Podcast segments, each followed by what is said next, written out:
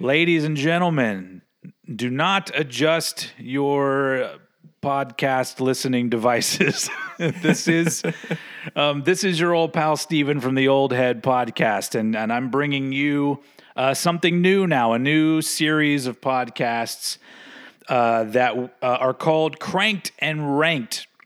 And what this is, is basically uh, me and a good friend of mine, which who, who I will introduce in a second, um, will be counting down whatever listing we decide to do that's related to rock and metal, whether it be a band's discography or albums from a specific year or some other theme that we come up with. But that, you know, you get the basic idea where we cranked them, listened to them, and now we're ranking them. Um, and so uh, for those of you who don't know me, Uh, I'm Steven, and I do a podcast called Old Head, and I also have a YouTube channel where I do a lot of rock and metal-related videos. And uh, joining me on this podcast adventure is my uh, good uh, brother in metal, uh, Eddie Sparks. Sir, give give him uh, an intro. What's up, brother? Yeah, I'm um, I'm Eddie Sparks. I make uh, similar content, but uh, mine is is. a little less laid back and, and a bit more. It, it's like it's basically like Old Head if he snorted crack and lived in, li- spent time permanently in the eighties and early nineties. And uh, I make kind of video essays. It, I generally would do them in front of a green screen, but certain circumstances have prevented me from accessing it as of late. But um, generally, I'll do like mini band documentaries with like funny little gags interspersed throughout. But uh yeah and uh don't worry, my voice doesn't always sound this bad. I've got bad hay fever today, and I got the I got the sniffles. Dude, I couldn't even tell. That's good. So uh so as you can gather from from uh from Eddie's lovely accent, he is not from America. Uh he is from the U K, and I am I am from the United States. And so um the big deal with what we're talking about um with these with these rankings is the interesting angle that I think we're going to bring to it is the fact that not only are we twenty years apart in age, Um, Eddie being twenty-two, me being forty-two, but also we lived and grew up on different parts of the world. And so, uh, you know, uh, uh, uh, what was the thing I was saying? Uh, two two generations, two continents, one mission, uh, ranking some shit. Um, yeah. So, so um, today uh, we're going to start things off kind of light and do a discography of a band that isn't very big. But if you were talking about the scope of of influence and importance, I would say it's bigger than some bands that got like fucking twenty albums. Um, today we're going to be talking about the classic, legendary, grunge alternative rock band Nirvana. Um, and so we're going to be ranking their discography. And uh, so, so my introduction to Nirvana was literally nineteen ninety-one when Nevermind came out, and I saw Smells Like Teen Spirit on uh, Headbangers Ball, actually. Um, and then I've been a fan ever since. When when were you first exposed to, to Nirvana? I, right off the bat, I wish I could have been around for Headbangers Ball. I trawl the internet looking for episodes of that show. I fucking love everything about it. And uh, yeah, so my introduction to Nirvana, I kind of got into grunge through. Now this this is my age talking here. Um, I got into grunge through the game Grand Theft Auto San Andreas. Ah, okay. and and it's set in nineteen ninety-two, and the soundtrack um, coincides with that. So there's a there's a radio station on there called Radio X.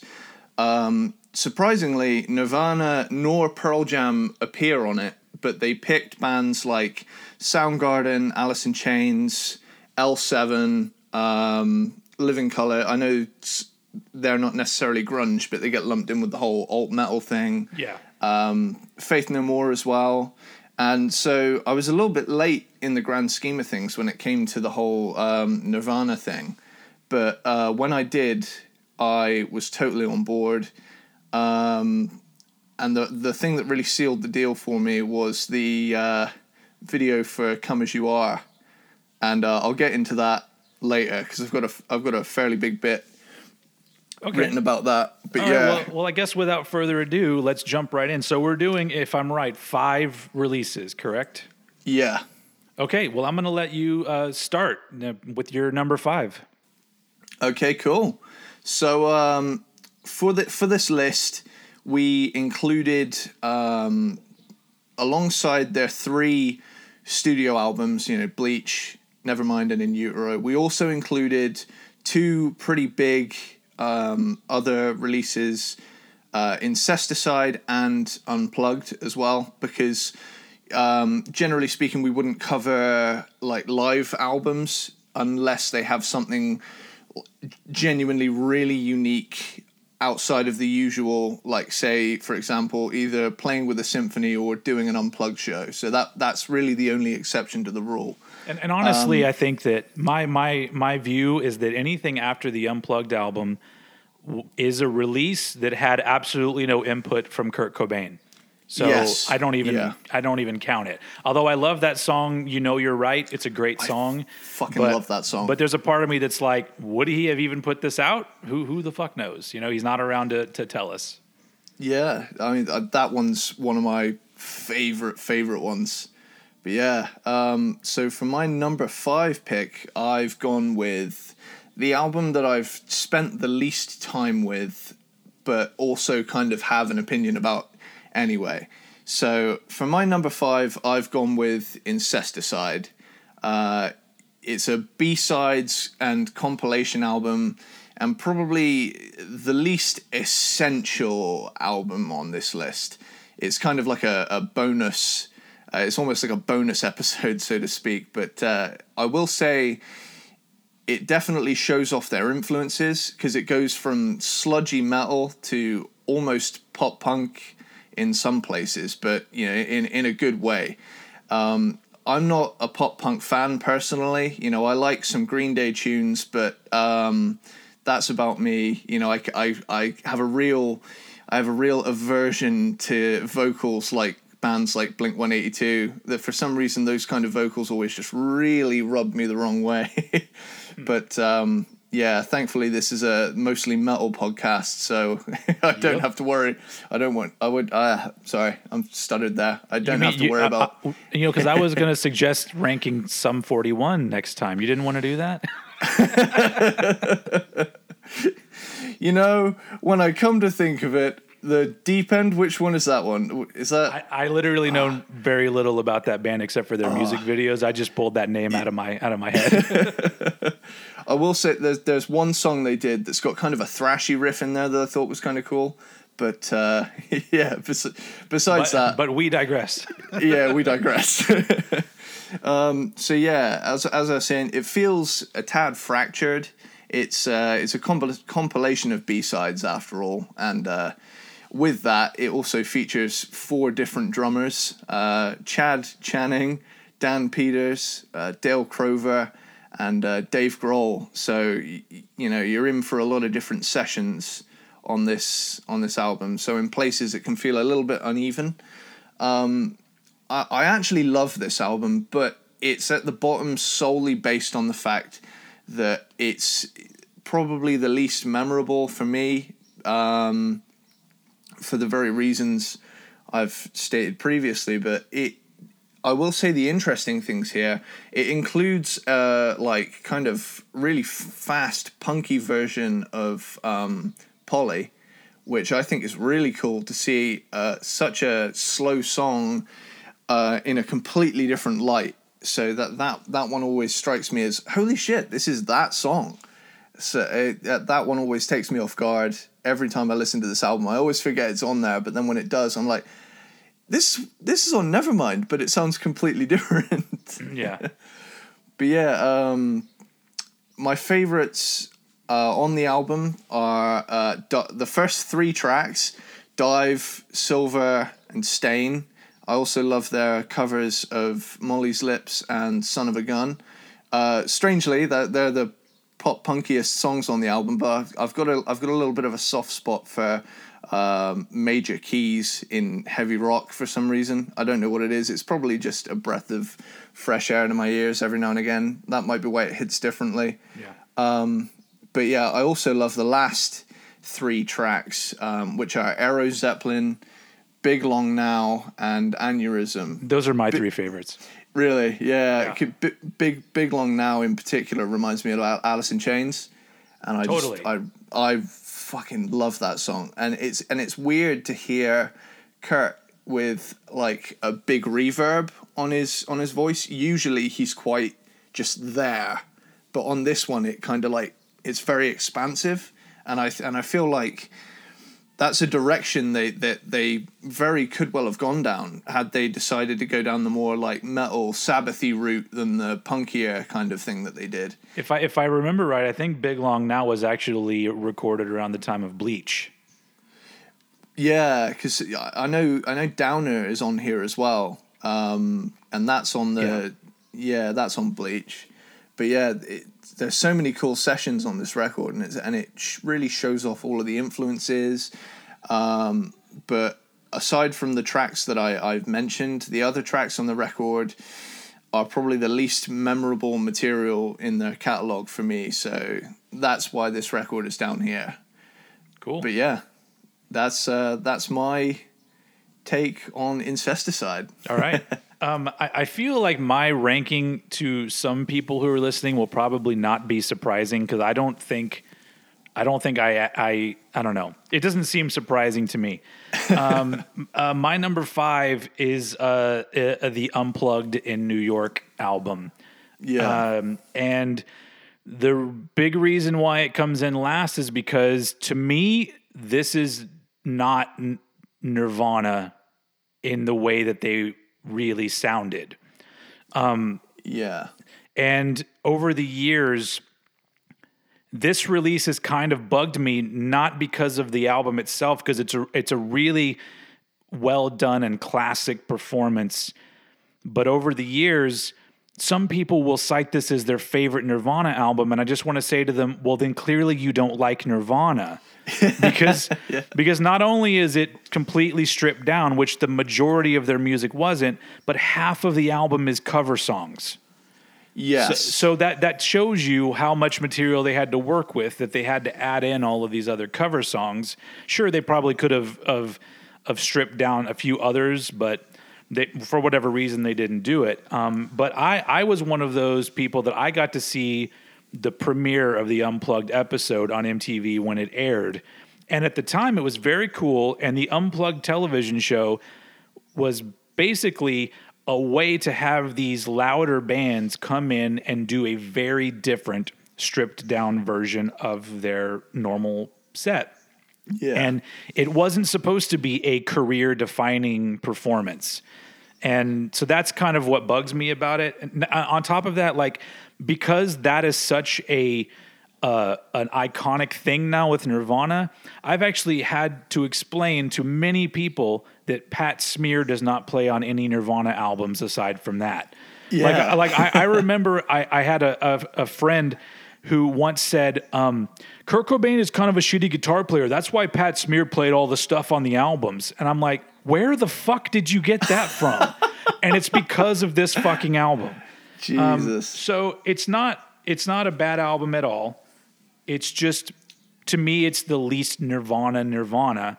Um, but at this point, like, it's weird talking about this band because everything that they did, I would give, you know, a five out of five score to. I think this oh, is yeah. an, ama- an amazing performance. Um, it's just classic. It's eerie at times. It's it's I don't you know you know after the fact and everything, but. Um, Yeah, it just it just is the one I go to the least because when I think Nirvana, I don't think Unplugged. Um, so yeah, there you go, number five. Right on. Um, so my number four pick is uh, this might shock you. Uh, I've gone for In Utero for my number ah. four. Yeah, um, this one and, and like like you say, it's it's a pretty stellar catalog of of albums and. Like you said, you would give them all five stars. Um, But yeah, in this ranking environment, we have to be merciless. So, uh, yep. um, so let me just go into In Utero. Uh, it's a rejection to the previous album's radio success.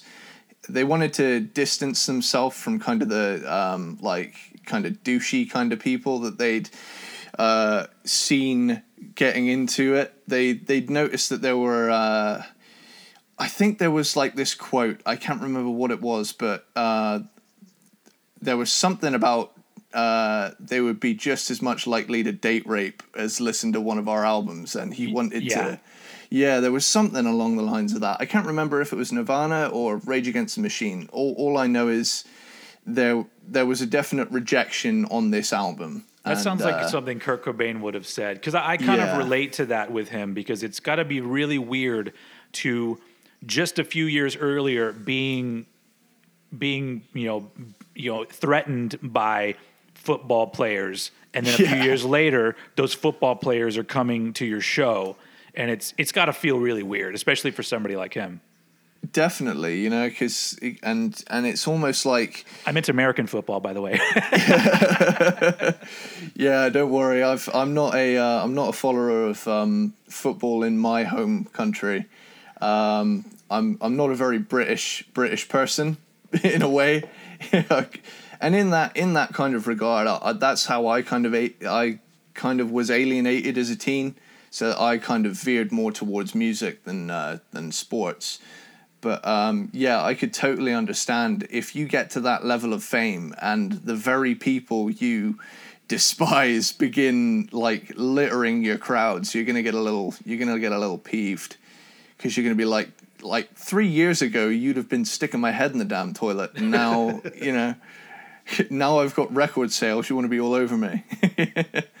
But yeah, it's. Um, Just going back to the to the album, it's uh, it's a right off the bat. It's a dirtier and less polished sound, harsher tones, and it sits somewhere between the hooks of Nevermind with the rawness of Bleach.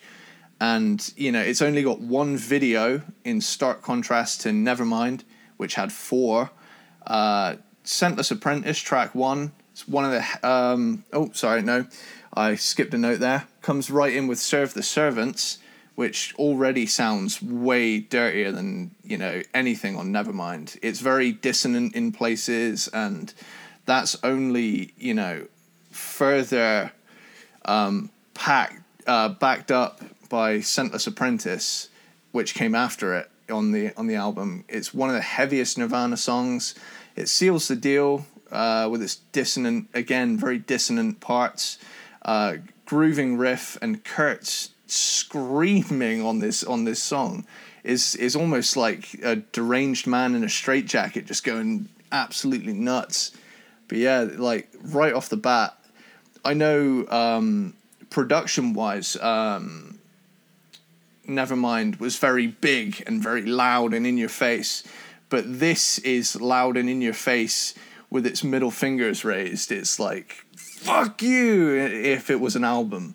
So, um, and uh, Heart-Shaped Box, the album's lead single, even more dirty than any of the previous album singles. Um, Rape Me, while catchy, is purposefully provocative. Kurt was doing everything in his power to just piss people off at this at this point in the their career. You know, uh, Francis Farmer, again, much rawer but still retaining the catchiness. I've kind of done a track by track for the rest of these. I don't know if it's a format I'll stick to, but it's um it's allowing me to get all of the album out in a succinct amount of time. Sure. uh but while it is mostly mostly a very like yelly, gnarly, nasty kind of album, it has prettier moments like Dumb and All Apologies, which feature a cello, and that kind of foreshadowed the Unplugged show that they would go on to do, incorporating a few more melodic elements in there as well. You know, I've got Very Ape is a is an abrasive punk song. Milk It is a Melvins-esque schizophrenic banger. Um, Penny Royal Tea somehow feels mellow but also not. And that could be the amount of times I've heard the Unplugged version that's made me think that. But at the same time, it, it really, it almost feels like two different songs, those two. And uh, yeah, radio, radio-friendly unit shifter, feedback-laden sister track to Very Ape to me. They sound kind of similar, but radio-friendly unit shifter is definitely a tad more vibey on the whole feedback and gnarly sounds we're going to throw in there. It's uh, similar, but even more raw. And finally, before the album closes out on All Apologies and the hidden track, uh, Gallons of Rubbing Alcohol Flow Through the Strip, or whatever they called it. Oh, you're You've oh got... you're including that in your in your review. Okay. oh, oh yeah, and um, yeah, Tourette's, that one is just an absolutely savage, like rah, rah, rah, rah, kind of thing going on. But um, yeah, this album, man. It, in hindsight, had I, you know, listened to this one maybe before Nevermind or in a different kind of succession, I it might have been higher on my list. But uh, yeah, it's just such a, it's a very aggressive album. But at the same time, the albums above it hit a little little better for me. And uh, I would like, I'd like to hear your take on my take on In Utero, because I kind of... I kind of went with it on that one. that That's totally fun. I, I will get there, because that is not my number four. Ooh. Uh, uh, my number four is Incesticide, which you already talked about. And honestly, I don't really have much to add from what you said, because I, I, I put it here because it is a compilation. As an album, it's kind of uneven at times. Um, I do enjoy it. Every, I love every song on it. Um, The uh, the big thing about this album is its importance to me as a fan of Nirvana, because this is the first thing I got after getting crazy into Nevermind. So I yeah. was a huge Nirvana fan, and I I feel like this album came out like six months later or something. It was real quick afterwards that Incesticide came out, and and I, and I remember buying it at Tower Records and going home and just listening to like where these guys came from, because there's literally shit on Incesticide that's pre-Bleach all the yeah. way up to, you know, Aneurysm, which which has Dave Grohl on drums. And um, so there's a lot of great songs, but yeah, overall it is a, a B-sides collection. So because it's not a cohesive album, um, I don't I don't really hold it as high as the other three. And I don't, yeah. I mean, a lot of the songs that I really like are the same ones that you really like. We're, we're you know, we're kind of on the same page there. Um, so I don't really have much to add. But it was a very important album, because you get you get into a band so much and they're kind of a mystery, and then you get this little window into who they were. And so um, that's still kind of what I gather from the album. Is it's a cool little, hey, you know, now you're a fan. Here's here's where we were before, you know. Yeah. So uh, so yeah, there you go.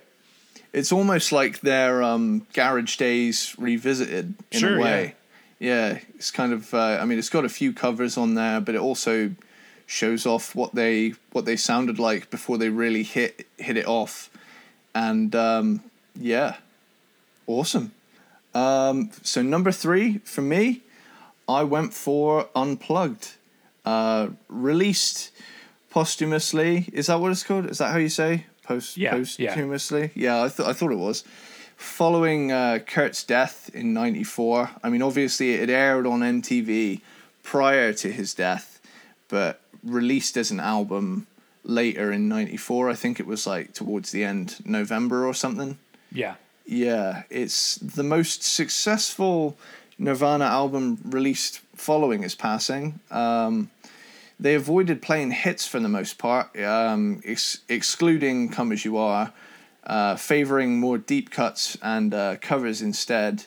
Uh, six of the fourteen songs are covers, so uh, almost half. You know, my my, my favourites of of the covers would, would have to be Man Who Sold the World, Plateau, and Lake of Fire. Uh, Plateau, I it took me a minute to decide whether I liked it or not, because in it, you can hear Kurt is kind of trying to get to the to the note at points, yeah. but I, in the end, I decided, you know what, that's kind of that's kind of endearing in a way, because it's it's not a flawless performance. You know, that there's a part in um, Man Who Sold the World where he completely misses a note, yeah, and um, plays every note around that note until he, he gets there, basically. But um, I feel like it fits the band's aesthetic with the whole, you know, punky attitude. Even even if they are playing a stripped-back acoustic set, they've still got that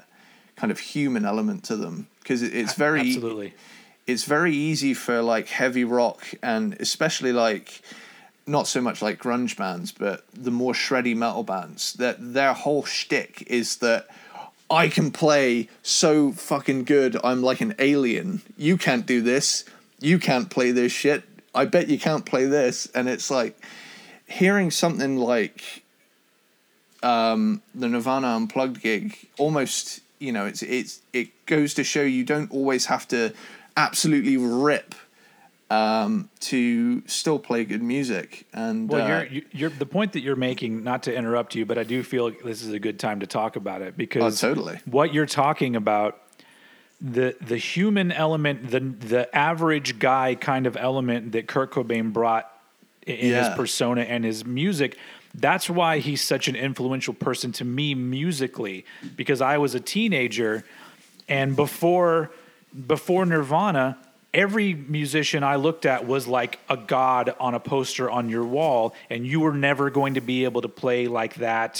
And, yeah. and so, so um, I, you know, I wasn't into punk or anything at that point, but even the punk bands, they seemed like they were like a, an elite group. Like, you're not one of us. We're hardcore like this. But, but Kurt Cobain didn't seem like that. He seemed like a dude that could be me. And, and yeah. so that's why, like, His his play his playing, while it's not amazing, has been very influential on me, because it's kind of like you're not paying attention to the skill, you're paying attention to the to the heart of the of what he's playing and and how he's playing it, and um, so I don't know. It's just it's a very important thing, but you're bringing that in about how about how it was like a warts and all kind of thing, where if he was struggling with a vocal part.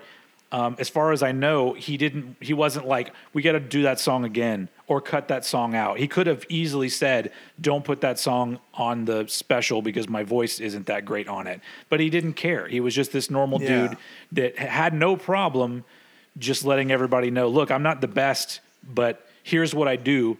If you like it, great." You know.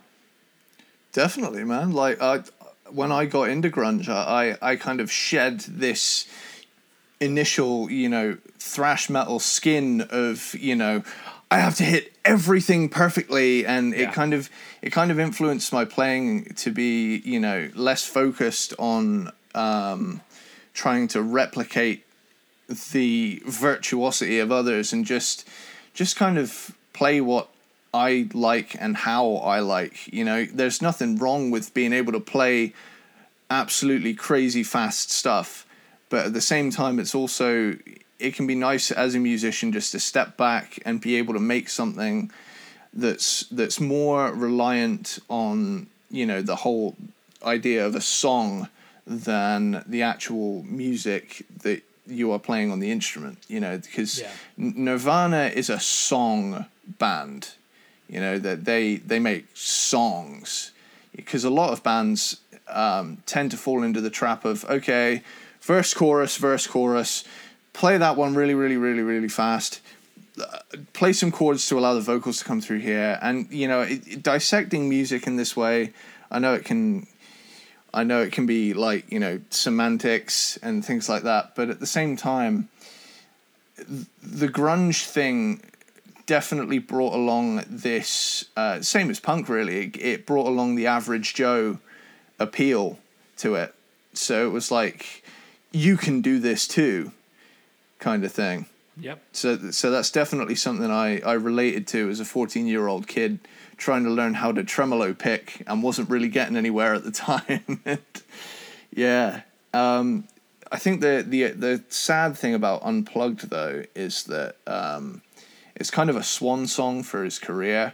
I, I know there were a couple gigs following this show, but it was mere months, like three or four, that he took his life in like April of of ninety-four, and it's yeah. and it's, it's com- complete tragedy. But yeah, un- unplugged, like you say, I do, I do agree when when people say, like, the stuff, oh, they had this other guy play on the albums, where the hell they got that from. Yeah. I do not know, but yeah, I definitely think, weren't they thinking about adding him to the lineup? Oh, or... he he was he was full on in the band, and he toured with them for In Utero. Ah, I see. Like that, that like, yeah. If you watch any In Utero performances, um, he's the second guitar player on that yeah. tour. So uh, if they had made another record, I'm pretty sure Pat Smear would have played on it. Cool. Um, that's that's what I've got for uh, number three for Unplugged. You go All for right. it, dude. Cool. Um, so my uh, my number three is uh, Bleach, the nineteen eighty-nine album Bleach. Um, this one comes in at number three, mostly because while it is a really good album, it it feels almost like a band that's still trying to determine what they want to do. Yeah, you could point that finger at Kurt Cobain that he wasn't quite sure, because if you listen to a lot of older songs. Um, going back to Incesticide, like Aero Zeppelin, that doesn't sound like a fucking Nirvana song at all. No. Um, and so, and even with Bleach, um, just the, the the dynamics of it, which does keep the album interesting, sometimes it feels a little bit strange because you have, um, what is that song called? Is it called Sifting? That one, that one song, I think is what it's called. Yeah. And then, and then you, you contrast that with About a Girl, and it's like, all right, yeah. So I don't really know how those connect at all on an album. And so that's what takes away a little bit for me, because I love all of the tracks and I love the rawness of it. And it's almost got like a muddy kind of sound to it. Oh yeah. Um, and, but when I first heard it, it was literally after Nevermind and after Incesticide. And I remember buying this album, and at first I didn't like it. And my, I remember in, so I was, I don't know, fourteen or something at that point. I don't really remember, but I remember thinking to myself, it seems like they were all stoned when they made this album. And honestly, I don't, I, I don't go against that opinion at this point. I feel like they may have been stoned. I don't um, doubt that one bit. Yeah. But, um, so yeah, so for me, it, it falls short from the other two studio albums just because it, it, it seems like the least fleshed out and the least inspired. Um, but it is fucking great. It's, it's, yeah. Each one of these, I have to say it, it is, a, they all are all great albums. So it's hard putting them anywhere, but, um, mm. yeah, I'd have to put Bleach at number three. Cool. Um, so coming in at number two, which leads me perfectly. What a perfect segue.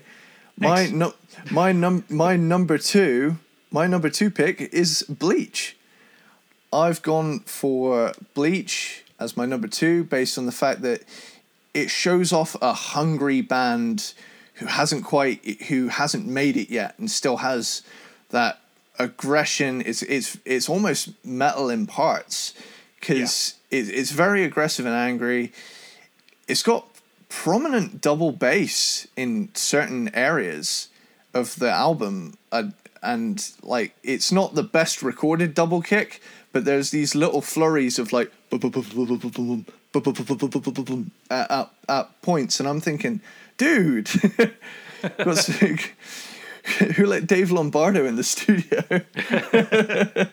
But yeah, it's it's a, it's a chunky album, and it's and it's catchy right off the bat. I mean, they had they had some hooks even at this point, you know. Uh, Blue, Floyd the Barber, you know. About a Girl was was I think his attempt at writing a Beatles song or something.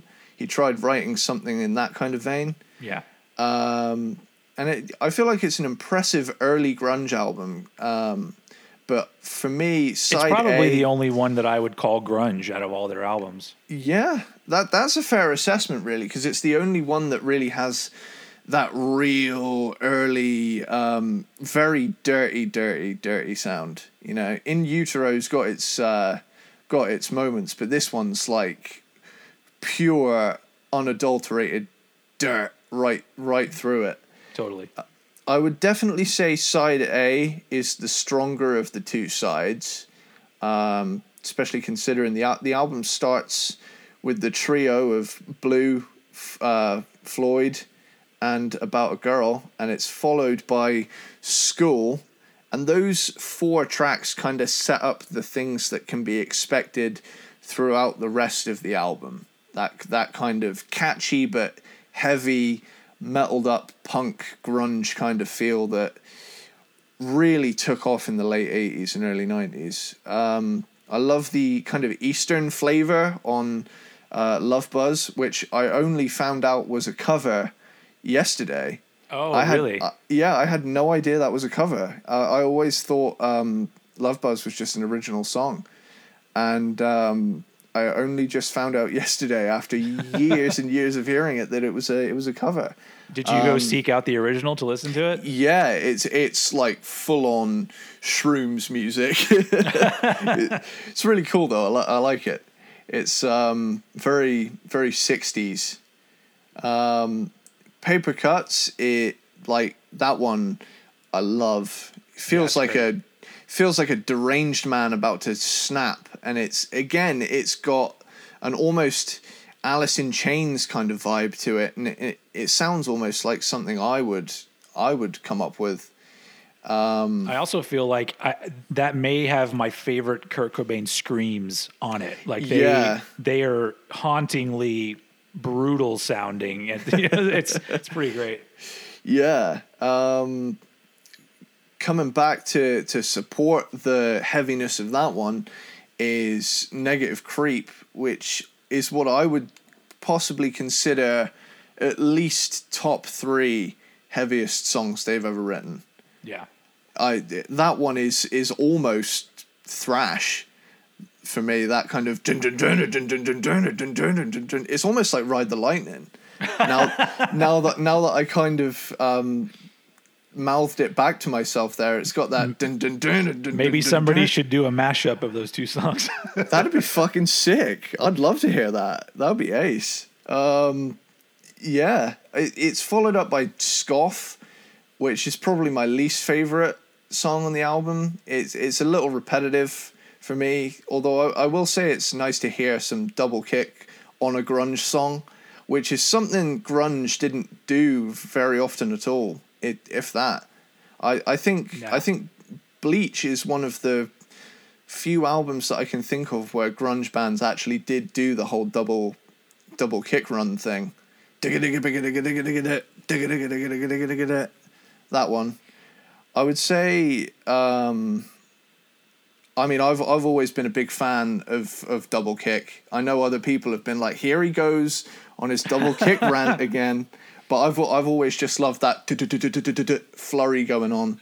I, I'm a fan of double kick when it's done in a, like a natural way, like a Dave Lombardo double kick. Oh, like yeah. I, I, I don't want to hear some technical death metal triggered, you know, double oh, kick that, that God, doesn't yeah. even sound like a drum. Well, like, like, no, yeah, because I remember seeing there was this guy that had like two drums, and he was doing he had two drums, but he had double.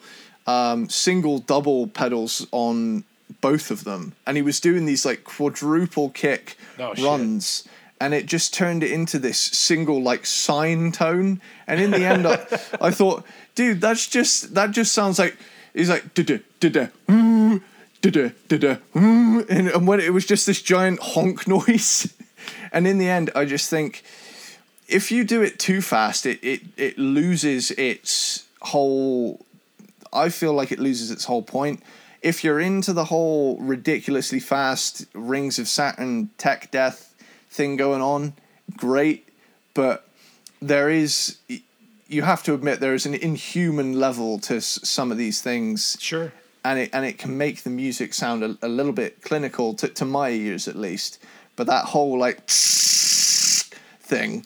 Yeah, it's it's very it's very straight and and perfect, and it, I, I, th- um, I think that things like that are kind of what separate me from a lot of metal fans, is the fact that I think that two things, double kick and blast beats, are not to be used all the time. Oh, God, I think those yeah. are both things that need to be used, because if you use them too much, they lose their effectiveness. one hundred percent. Um, although I do love Cannibal Corpse, but sometimes, but my favorite Cannibal Corpse is the shit where they slow it down, or there's odd yeah. time signatures and shit. But you know, so yeah, so sometimes I'm all like, okay, yeah, I get, I get it, the blast beat, all right, cool, move on.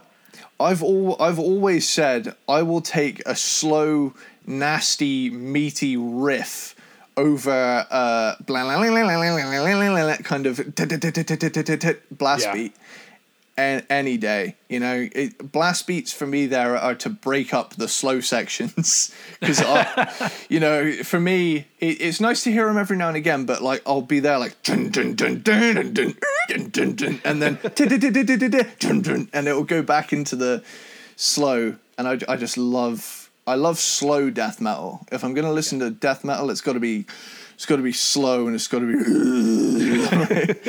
be. And we we, yeah. we we got all the way over to death metal. Yeah, we, we need to we need to rein it in and get back to the grunge. But yeah, wh- where was I? Double you, kick. You double were kick. You were on the second half of Bleach. Cool. I, I got to I got up to Swap Meet. Here we go. Uh, Swap Meet's got a cool feel that throws you off a little bit at the beginning, and it tends to bamboozle me a little bit every time I listen to it. Um, like you said earlier, um, oh, sorry, I skipped a track there. Mister Mustache is like a demented roller coaster ride with a gnarly... I love that one. It's, it's almost... I That one I liken almost to a Mister Bungle song, with its like... kind yeah. of kind of thing going on. It, it feels almost kind of circusy, and that's that's what gave me the Bungle vibes there. Um, S- sifting, like you said earlier, it to me seems like a more in-your-face version of Paper Cuts, with a little bit of uh, track four School thrown in there for good measure.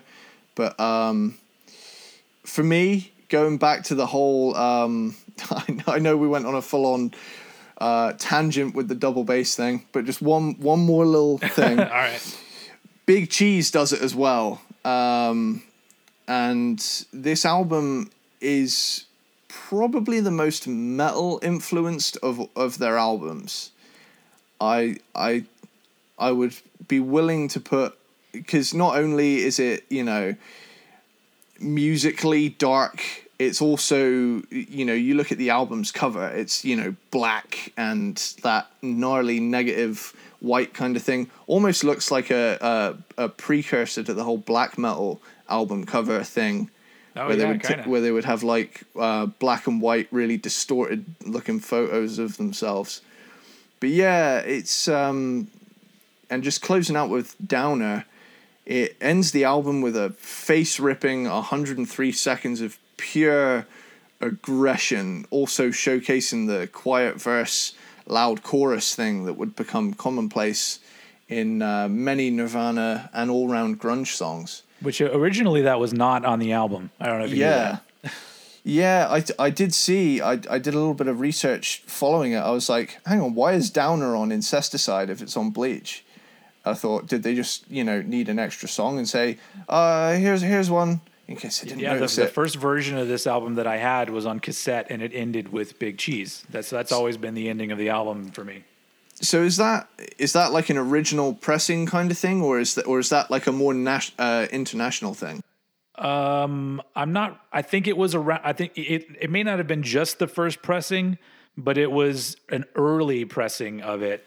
Yeah. Um, you and you can get I like like on vinyl. I have a repressing of it, but it's a repressing from two thousand, and they Sub Pop kept it as the original vinyl version, right? Um, with the same, you know, track listing and everything. So um, so yeah, that, that's just kind of how I've always seen it. But Downer's a great song. Awesome, awesome song. you, you done there? I am. I am done with uh, with Bleach. All right, cool. Well, uh, my number two, this is where it got tough for me. Um, Ooh. Doing these last two albums is is really tough. But, and this may change, I may go back and listen to this podcast months from now and go, oh, Steven, what the fuck? Um, but my number, my number two is In Utero Ooh. Um, from nineteen ninety-three. Now, the f- weird thing about this is that this is my favorite Nirvana album, and I put it at number two. And when I get to, obviously, Nevermind's my number one. We'll get to why. It, it'll it'll balance it out. But um, I love this album because it is the most diverse Nirvana album while still sounding like a cohesive statement to me. Um, and it's got so many great songs on it. Um, it was one of those albums that it was probably my first taste of being really into a band and them putting out an album that challenged me a little bit, that didn't just give me the same shit all over again. Yeah. And so ever since then, that's kind of been the high water mark for every band.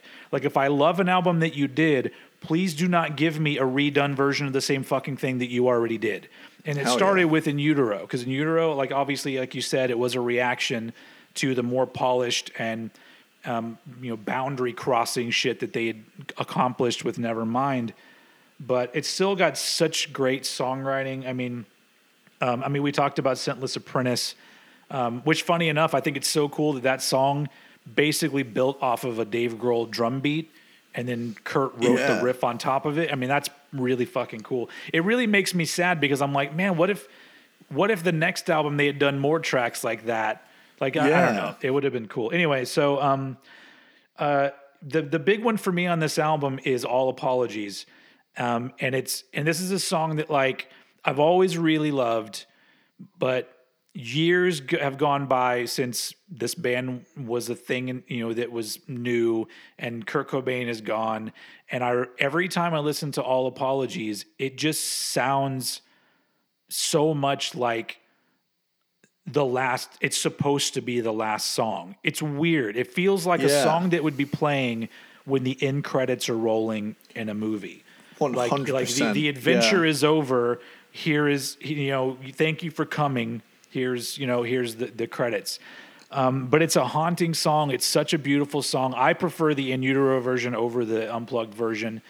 But um, yeah, it's it's it's a it's a very powerful album to me. Honestly, Rape Me is the low point on the album for me, because, like you said, I feel like it is just him trying to push buttons, and I do get the sentiment behind the song, but the hmm. songwriting on that one isn't strong enough to carry the weight of what he's trying to say. Um, yeah. But, but overall, you know, at this point, it's a fucking classic song. And, uh, um, it was weird to put it at my number two, but when we talk about number one, I'll, I'll uh, shed some light on that. So, uh, Go go ahead. Cool. I, I'm guessing we have the same number one, right?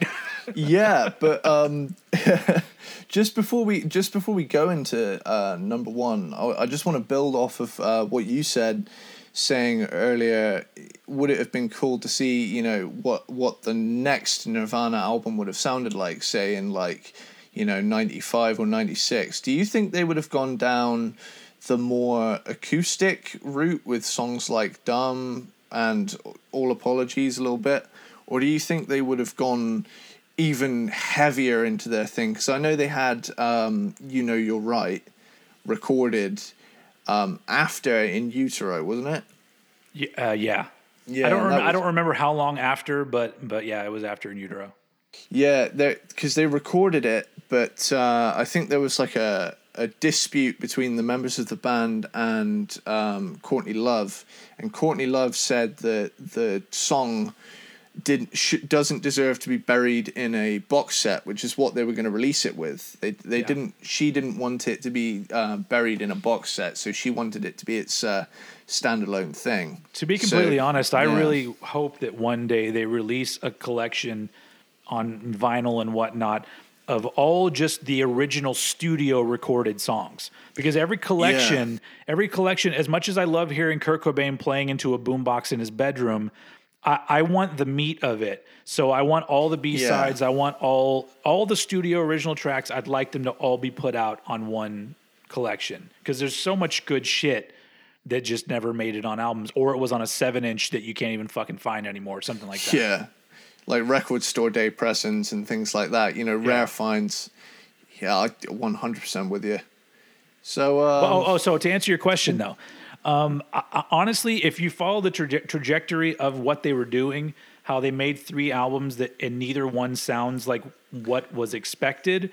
Yeah. I almost feel like if they had continued down that path, because they did the unplugged thing, I almost feel like they may have turned up the the heaviness a little bit, but I almost feel like if you go back and you look at a lot of the shit that Kurt Cobain was into, I mean, he, he in his that Journals book that they, they they released a lot of his his he did like lists of albums, and he had everything yeah. from like Public Enemy to Slayer to uh, Gang of Four, like all of these things.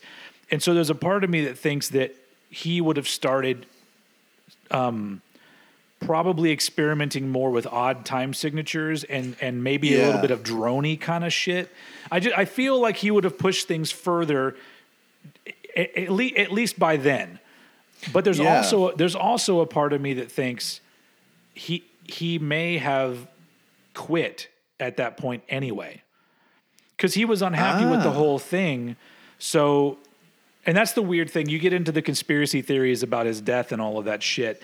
But I, the one the one part of it that always strikes me as kind of eerie, although I don't I don't ascribe or whatever the word is to those theories. It is really weird when you look at his suicide note. All of it sounds like he's just quitting the business until the last few sentences. So yeah. it leads me to believe that even if he, you know, whether it was heroin induced and he just, you know, his, his judgment was cloudy or whatever it might be, if he, if he had somehow found his way out of that, I think he would have quit. I, I think he would have become an artist or, you know, a writer or something. I, I really feel like he may have just bowed out at that point. So, yeah. Yeah, and uh, do do you think as well that the the grunge scene wouldn't have uh, kind of nosedived after that? Because I know that I, I I did watch a few like grunge documentaries, and the the big thing they always state is that Kurt's death kind of took the wind out of everybody's sails, and uh, but I also um, think there was a collective feeling of, oh shit, we're famous now. I, I yeah I, I think that. If he had, I don't know, that gets into like deep waters of, of speculation, because there are a lot of those bands and a lot of them aren't the ones that people talk about. Like people like to shit on bands um, like, you know, Bush and uh, yeah. um, Candlebox and, and uh, uh, think bands like that. But I don't think that that's it. I think that those were still genuine bands trying to do something. But I think a little bit later down the line, you started to get these bands where you could tell the dudes kind of wanted to be a Kurt Cobain, and they, I, yeah. I, so that I think that kind of fucked things up. But let's just like with any scene, once it gets oversaturated with so many bands, I think it would have died no matter what. Um, but that does bring. Well, actually, we'll get to this with Nevermind. So I, if you want to finish up what you were saying, cool. Yeah. No, you you pretty much pretty much covered it. Yeah. so. um, We've both got Nevermind as our uh, number one. Yay! Cool. Uh, do you do you want to lead this one, or should no, I? No, no, no. I want you just keep keep the rhythm going. It's it's your turn. Okay, cool. Uh, it's definitely got, in in my opinion, the best production of all their albums. Uh, it sounds huge. I love the uh, vibey parts, like uh, "Come As You Are." Uh, many of these songs need no introduction. So many of them are iconic, not only in the grunge scene, but in the rock scene as a whole.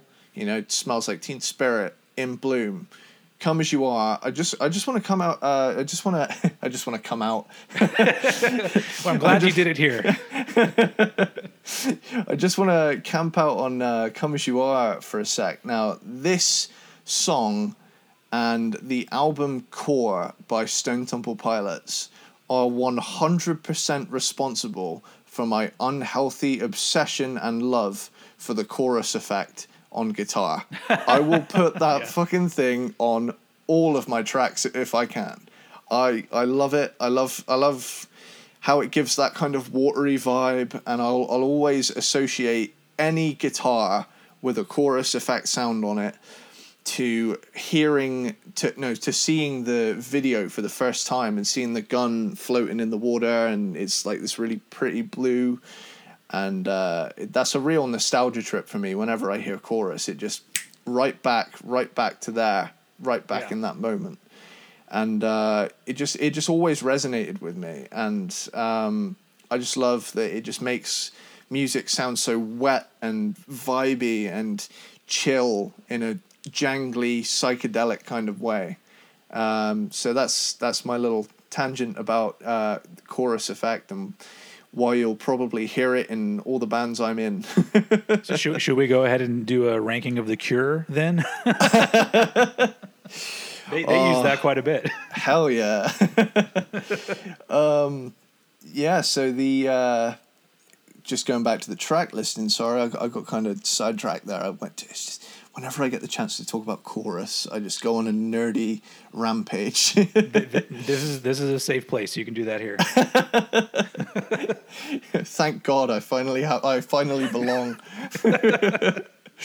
um, Breed is fucking wicked. It's a full-on mosh pit song. Uh, Lithium is similar to In Bloom, but it stands out as its own entity. Uh, to me, it's got kind of that quiet. Loud, quiet, loud. And that could be said for all of the songs, really. But, um, you know, Polly, the uh, dark acoustic ballad track. It's uh, it's not my favorite, but it, it's still a good song. Uh, Territorial Pissings is like an even more aggressive version of uh, Breed. Uh, I think the guitar was recorded through a distortion pedal and straight into the desk. I think, which is why it I sounds... I think you're right, yeah. Yeah, which is why it sounds so insanely distorted compared to all of the other guitars on the album. Like, out of outside of the context of the song, it'd sound horrifying, but in the, in this case, in this particular song, it just works. You know, it, I th- I feel like every kind of guitar sound has at least one song where it'd work. Um, for for me... Going on to the next track, the the highlight of Drain You is that middle section where it just goes really weird and experimental sounding, and you'll never guess what effect they use on the guitar. Oh, I wonder what it is. Chorus. Absolutely love it. Oh, I, I just... Especially some of the tones that they use chorus on on this album, they just sound so huge, and it elevates them to an even higher plane. Um, Lounge Act, awesome bass line, really shows off. Um, is it Christ or Cursed or Christ? I, I don't I don't know. How to say I believe that. It's Christ with a T on the end of it, so Christ. Cool. Uh, Christ Novoselic, it really shows off his ability because the guitars in that song comparatively aren't as high in the mix as they are, or at least to my ears at the time. Um... The bass really stands out on that song. and it, That's and a good thing to bring up. I'm surprised that we haven't mentioned Christ yet because he, he's such an unconventional bass player. Yeah. And it, on, on all of the albums, you if you pick out the bass part, a lot of times he does things that I think a lot of bass players would not do. Yeah. And and, and so he has his own unique style. And, and as a bass player, that's fucking hard. It's hard to carve out your own style as a bass player. But I think Christ was exactly what Nirvana needed because it almost gives it a weird, almost angular um, uh, bass, you know, uh, presence in a lot of their stuff. So, yeah. Hell yeah. Okay, cool. I've got a little, I've got a cool little story about Stay Away. All right. It's it's one of the album's deeper cuts. I love it. It's it's got a little it's got a little backstory, like I say. It's not something I would say now as a more mature adult, but back in high school, I was on the bus on the way there, and there was this other kid who was being a complete dick on the bus, and me and my friend were sat next to each other listening to the song with one headphone each, and we both kind of looked at each other, and instead of, instead of singing um, the actual words... Uh, I won't say his name. I, I won't say his real name, so I'll I'll call him Jim for now. Uh, but instead of "Stay Away," we struck up with "Hey, st- like Jim is gay," and it was just one of those little high school moments. Again, it I'm not homophobic one bit, but uh, twenty thirteen high school was a was a different time. Which and, is funny uh, because the last thing you hear on that song is "God is gay." That's really? The last thing he said. The last lyric of that song, he says, "God is gay." That's how he, that's how he ends it. I never even noticed that. Bam. My work that's here is insane. Done. Wow. Learn something new every day. Yeah, because because when I was you know when I was younger, I, I I thought maybe he was saying "gotta stay," but no, he's saying "God is gay" at the end of that song. Wow. Which apparently was I, a thing that he used to spray paint on walls when he was younger. that that would totally add up to his personality as well. That's that seems like a, a totally Kurt thing to do. But um, yeah, uh, On a Plane is another track I love. Great song. Um, pardon me. Most of these songs, like I say, are uh, five stars out of five for me. Um, Something in the Way has to be one of the most depressing songs I have ever heard, but I respect that. It, you know, it's it's grunge. It's meant to be. So I I love the. Um, wasn't it written while he was living under a bridge? I think that that's myth. I think Is that it? he. I think he took the idea of, of living under the bridge and just made it into a song. Because uh, it's one of those things where over the years I've read a lot of books about him, and mm. um, as far as I know, he never really lived under the bridge. I think he hung out under there. So I think it was probably just the idea of feeling like you were so done with wherever you were that you were fine with having your home, you know, under a bridge somewhere. Right on. And um, this the last track, again, Endless Nameless, uh, yes. uh, otherwise known as the uh, bonus track. Actually, to me, it sounds like something from, I, I, I know I've mentioned them before, but this reminds me of a song f- from Disco Volante by Mister Bungle. It's yeah. fucked up and really out there. Uh, the first time I heard it, it scared the shit out of me. And uh, I also feel like this was, in some way, an inspiration for um, Good Friends and a Bottle of Pills by Pantera. That, you know, the oh, real, wow, really, really? The, you know, the really weird track on uh, Far Beyond Driven? You know, yeah. The like, kind of the really weird guitar effects that, um, you know, the whole production on that song and some of the guitar sounds really reminded me of that um, Far Beyond Driven track, and uh, I was really listening out for like other things I could spot. See, and, and this is why this is why us having these conversations is cool, because you, I heard you know Far Beyond Driven after Nevermind a few years later, and so yeah. that can I that connection for some reason never was a thing that I that, that hit my brain in that way, and it's just because I and and and I, depending on how you heard those albums, I guess that's a it's I don't know it's it's different the way we we soak up music and the way that it hits us, and so that's yeah. really interesting that you heard that. Yeah, it's it's just one of those things that you know I I only really picked on, up on it yesterday when I when I kind of noticed one of the, I mean the the the song itself, uh, Endless Nameless, is like six or so minutes, so. There's there's little parts in there that sound like it, some less so, but there there was definitely a guitar sound in there in particular that I picked out, and I just thought, this sounds a lot like something else. What is that? Yeah. Is that Pantera? Is that a Pantera song? Jesus, you know, and I started to make these like correlations, and and it could possibly have been an influence. I mean, that album ended up influencing a shitload of people. I'll get to that. You you, you continue. Uh, yeah. Now, to be honest, you can carry on to because that's pretty much so, what I've got for. Well, I'll I'll, I'll I'll I'll start where you left off, and I'll go backwards because um. Cool. Um, Endless Nameless. When I first bought Nevermind, I bought it. I th- right after hearing Smells Like Teen Spirit on Headbangers Ball when it premiered. And I, my brother drove me to the store and I bought a cassette version of Nevermind, which did not have Endless Nameless on it. And then a few months later, I got my very first C D player. So one of the first things I bought was Nevermind.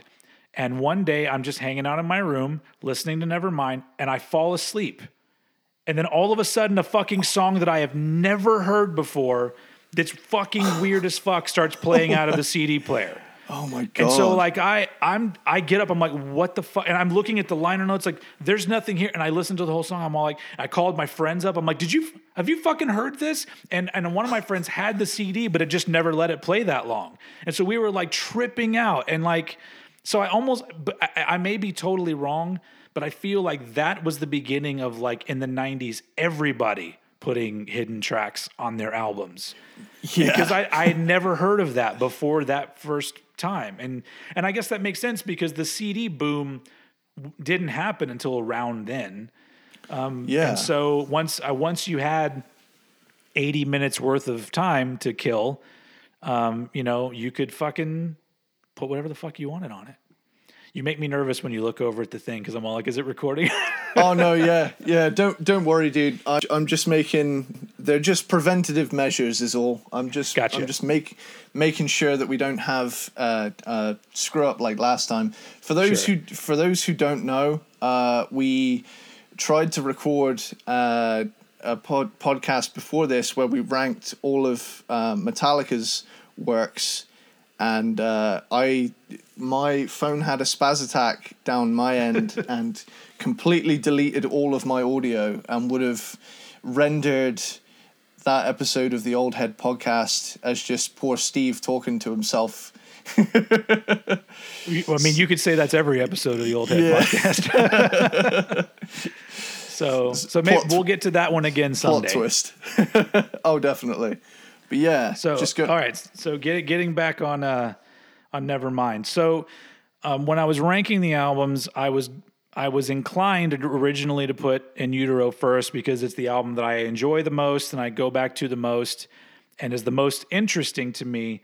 But the more that I thought about Nevermind, I, I was like, well, there's no way that any other album could be number one simply because when it came out, it pretty much changed my life.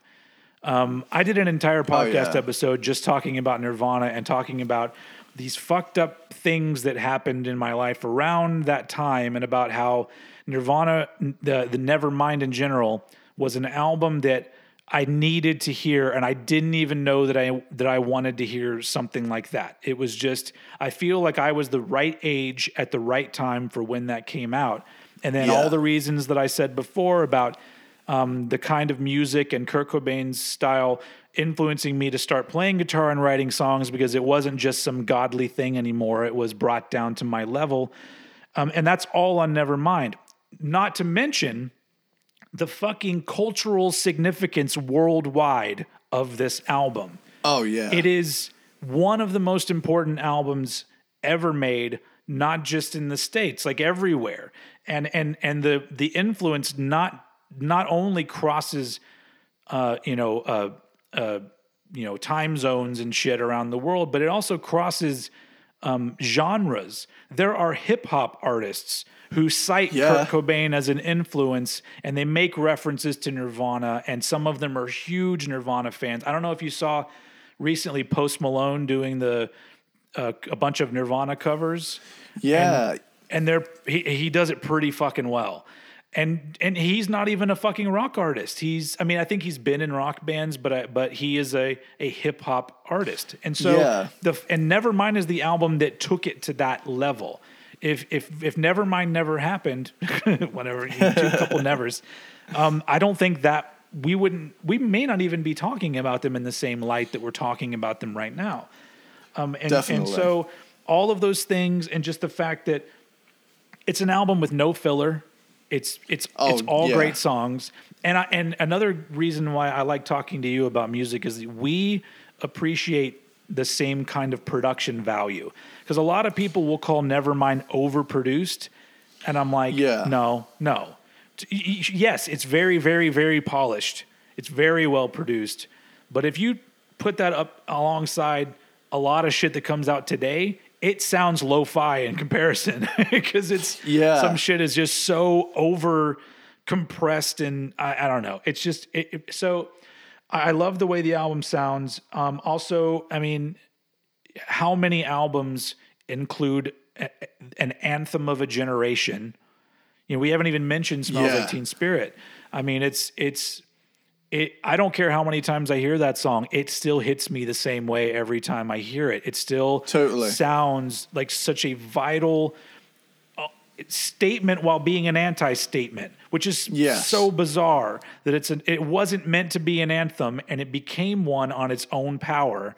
And that's just fucking amazing to me. And so because of all of those things, um, and on top of that, people like you and me, who I would I would think that we both consider ourselves metalheads. Oh yeah, we also love this album and this band, and so it's just one of those things where there's so much in its. It casts out this gigantic net, and all of these things are just all included in in what Nevermind, you know, produced in its wake, and so putting any other Nirvana album at number one seems absolutely ridiculous. Um, and uh, that's all I have to say about that. Cool. Um, I'd say we covered it. Um, there's a little segment I just wanted to add in here at the end. Sure. Just for, just for a little bonus. Um, so we're both going to pick kind of our, our favorite overall track. Yeah. Um, if, if you, if you can narrow it down to one, If if if you've got two, that's cool too. But um, yeah, if you've got one or two favorite all-time tracks from across their discography, g- go for it. Okay, um, you want me to go first? You go first? Yeah, I've gone sure. first this whole episode, so you, you can start this okay. one. So um, it's it's tough picking one song from Nirvana, but there is one song that if I pick up a guitar, I almost always play the riff, and that is Radio-Friendly Unit Shifter. Really? Um, I, I love that. It's such an odd time along with the real driving beat. Yeah. The, the way the riff goes with the beat, it's kind of odd. And it's such a, it's just, it feels good playing that fucking riff. And it is Hell one yeah. of those songs that you see footage of them playing that song and the whole crowd is bouncing.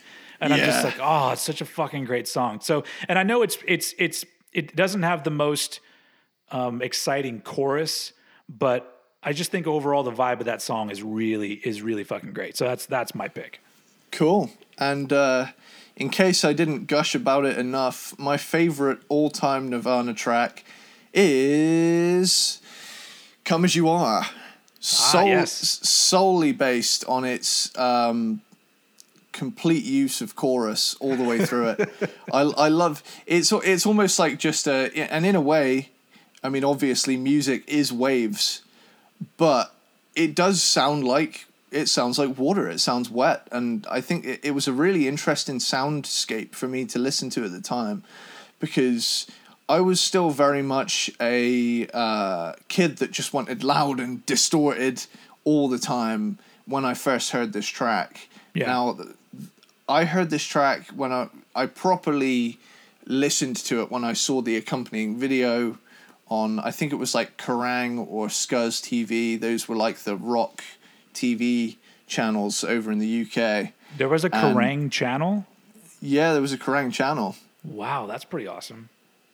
Yeah, the, the, the unfortunate thing is, though, that it used to be really varied, but eventually, and it it just narrowed itself down to like two specific genres, and it would just it would play the same thing over and over again. And it but in the when I first got into it in like twenty ten, it was still really varied. So you would have like eighties versus nineties hour, um it and then you'd have like pop punk, you'd have your like new metal hour, and then you'd have like groove metal titans, grunge hour, thrash hour, metalcore hour, and then eventually they just started airing these huge, like, four-hour chunks of, like, top one hundred pop punk songs every single day. And it would just become... Now, th- this is not me just ranting about one music genre. I w- I'm more ranting about a network abandoning vast amounts of its legacy for just one thing.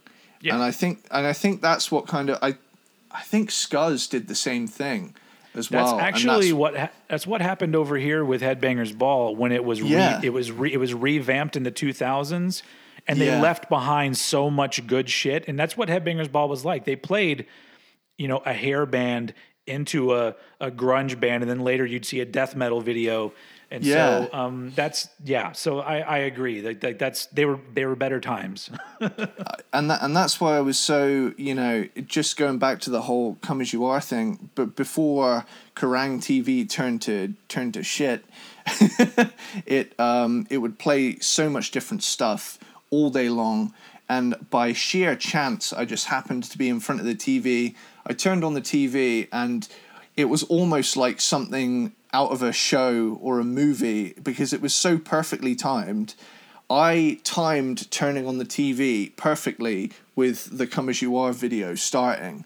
And I didn't know it was Nirvana until it popped up at the bottom, and I was like, like no, no, no, no, no, no, no, no, no, no, no. And I was like, this is cool.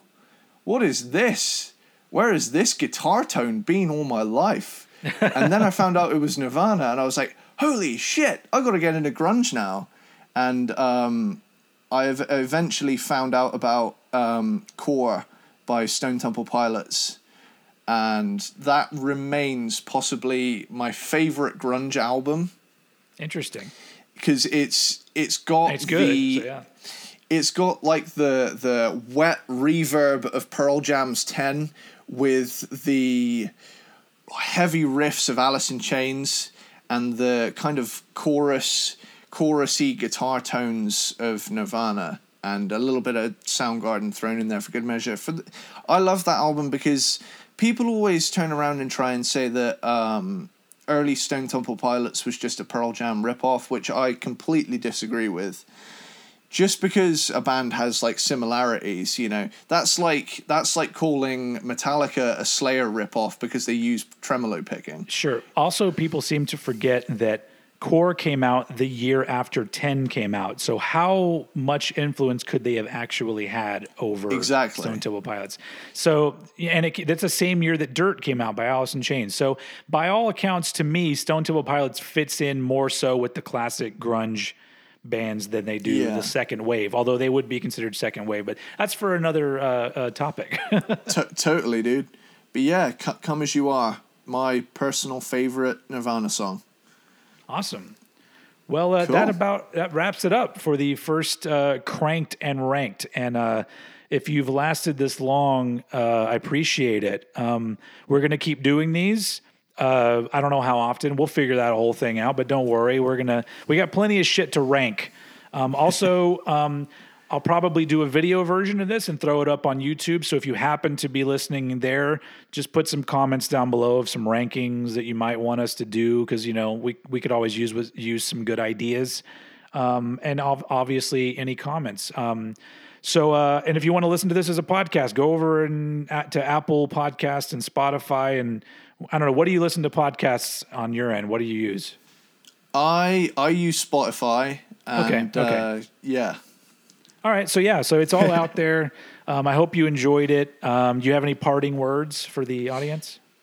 Uh, no, not not really. I just I just I just say you know it's it's been an absolute pleasure starting this this podcast. I finally have, you know, I finally have a vehicle to to rant about my love of the chorus effect on. Yeah, the, and, and I I honestly yeah. love having somebody to talk to. oh, oh, it's, definitely. It's mostly just me. um, so yeah, all right. Well, thanks everyone for uh, listening, um, and we will see you all again the next time around. Bye. Later, dude.